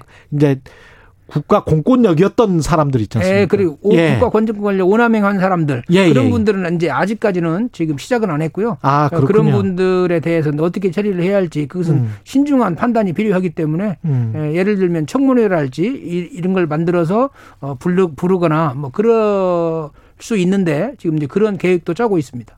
근데 조사관들이 법적인 권한이 어떻게 되는지 모르겠습니다만은 그렇게 국가 공권력에 있었던 사람들을 조사하는 게 그렇게 쉽지 않을 것 같은데요. 그 저희들이 그 우리 법률상으로 예. 어, 청문회를 하고요. 예. 그다음에 이제 동행 명- 명령을 하고요. 예. 어, 우리에게 협조를 하지 않으면 예. 과태료를 부과하는 그런 정도의 법률적인 효력이 있- 예, 법률적인 권- 권한이 있습니다. 과태료 정도 부과할 수 있고 예, 그, 예. 그렇군요. 근데 이제 굉장히 어떻게 보면 이제 막 욕도 많이 드시고 그럴 그럴 것 같아. 굉장히 힘드실 것 같아요. 조사관 하시는. 조사관들이 굉장히 큰 그 업무상에서도 부담이 크고요. 그렇죠. 또 이제 역사적인 그런 진실을 규명한다라고 하는 것 자체가 사실은 굉장히 그 힘든 일이거든요. 그러니까요. 어, 보람도 있기는 하지만 예. 보람이 있는 만큼 힘든 일이어서 예. 많은 그 저희들이 격려를 하고 그렇게 하고 있습니다. 이게 공소시효가 지난 사건들이잖아요.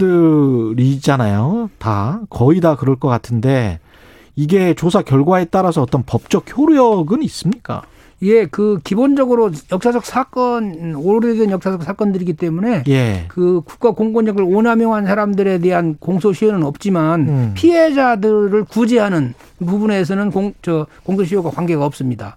아. 새롭게 진실 규명을 받으면 예. 그때부터 효력을 발생을 해서 다른 여러 가지 그 법적인 그 조치를 취할 수가 있죠. 예를 들면 저희들이 진실 규명을 하면 예. 그 결과를 가지고 법원에 배보상 소송을 한다거나 아니면 국가가 음. 권고 이 저희들이 사죄를 한다거나 뭐 음. 이런 여러 가지 또 명예 회복을 한다거나 유령 시설을 만든다거나 그런 여러 가지 국가가 필요한 해야 하는 그런 조치들을 저희들이 권고하고 있습니다.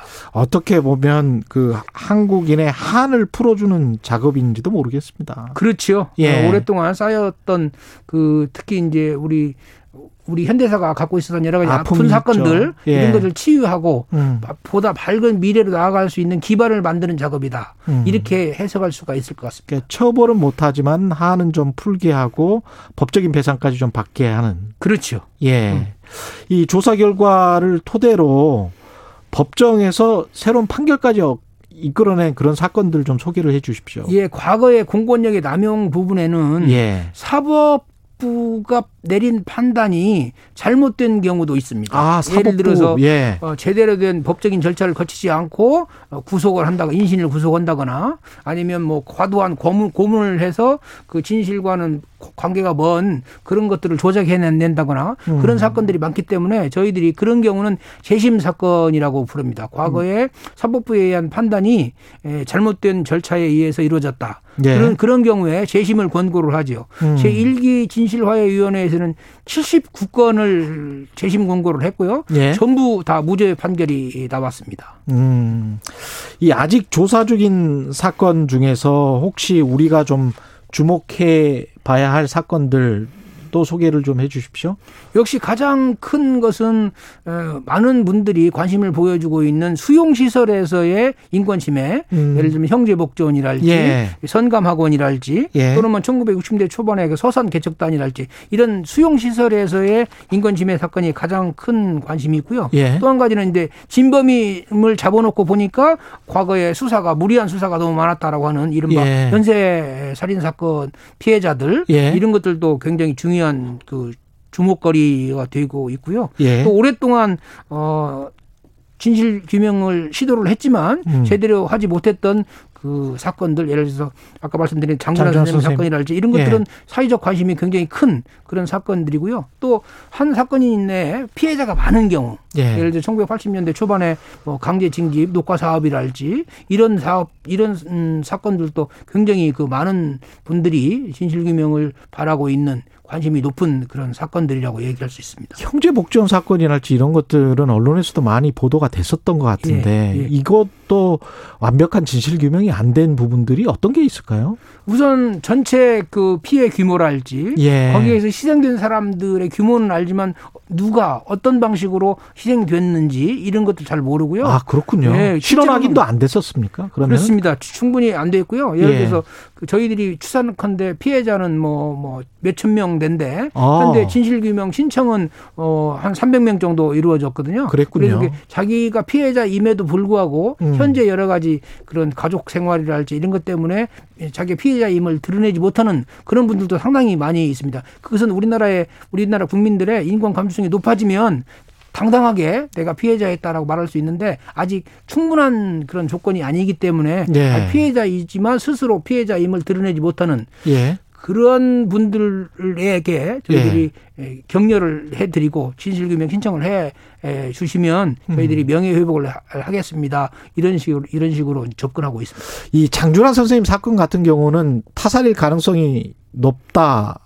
라고 사람들이 생각을 하지 않습니까? 어떻게 보세요? 일기 진실화해위원회 때 시도를 했는데요. 예. 그때는 이제 그 유해를 발굴하지 않은 상태였습니다. 예. 그래서 진실규명 불능 결정을 했지요. 음. 근데 일기 진실화해위원회가 끝나고 나서 아, 끝나고 나서 그때 유해를 발굴했었던 그렇죠. 거군요. 유해를 발굴해 예. 보니까 너무나 유해상에 의한 그, 그 의뢰에 의한 그 사망이 거의 분명하다. 뭐 이런 두개골이 깨졌었었단 두개골이 말이죠. 아주 동그란 원형 그렇죠. 형태로. 깨져 예. 있어서 음. 아 이것은 그냥 자연적인 그런 게 아니고 의뢰에 의한 타살이다라고 하는 심증이 좀 더더 높아졌었죠. 여러 언론 보도에서 그랬죠. 예. 그렇죠. 그래서 저희들이 이제 그것을 과학적으로 어, 규명하려고 생각하고 있습니다. 이거는 가해자랄지 어떤 만약에 타살이라면 예. 뭔가 거의 수사를 해야 될 것 같은데 그 부분 때문에 저희들이 이제 관련 그 권력 기구의 자료들을 협조를 받고 있고요.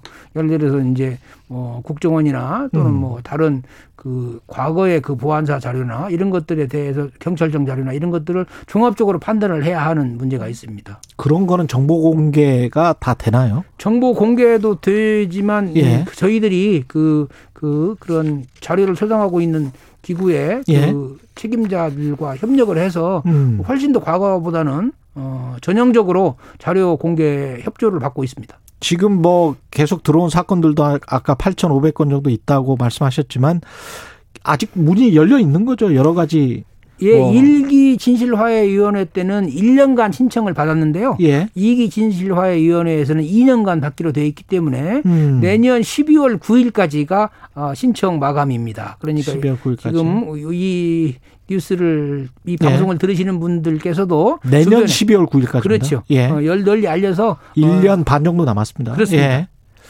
위원장님으로서 각오 마지막으로 짧게 말씀해 주십시오. 예, 아직도 그 참 역사 앞에서 음. 어깨가 무겁고요. 과연 이런 문제를 정 명백하게, 정확하게, 예, 투명하게 예, 밝힐 수 있을까 음. 늘 고심하고 있습니다. 하여튼 최선을 다해서 국민들의 기대에 부응하겠습니다. 감사합니다. 예, 지금까지 감사합니다. 진실화해위원회 정근식 위원장님이었습니다. 고맙습니다.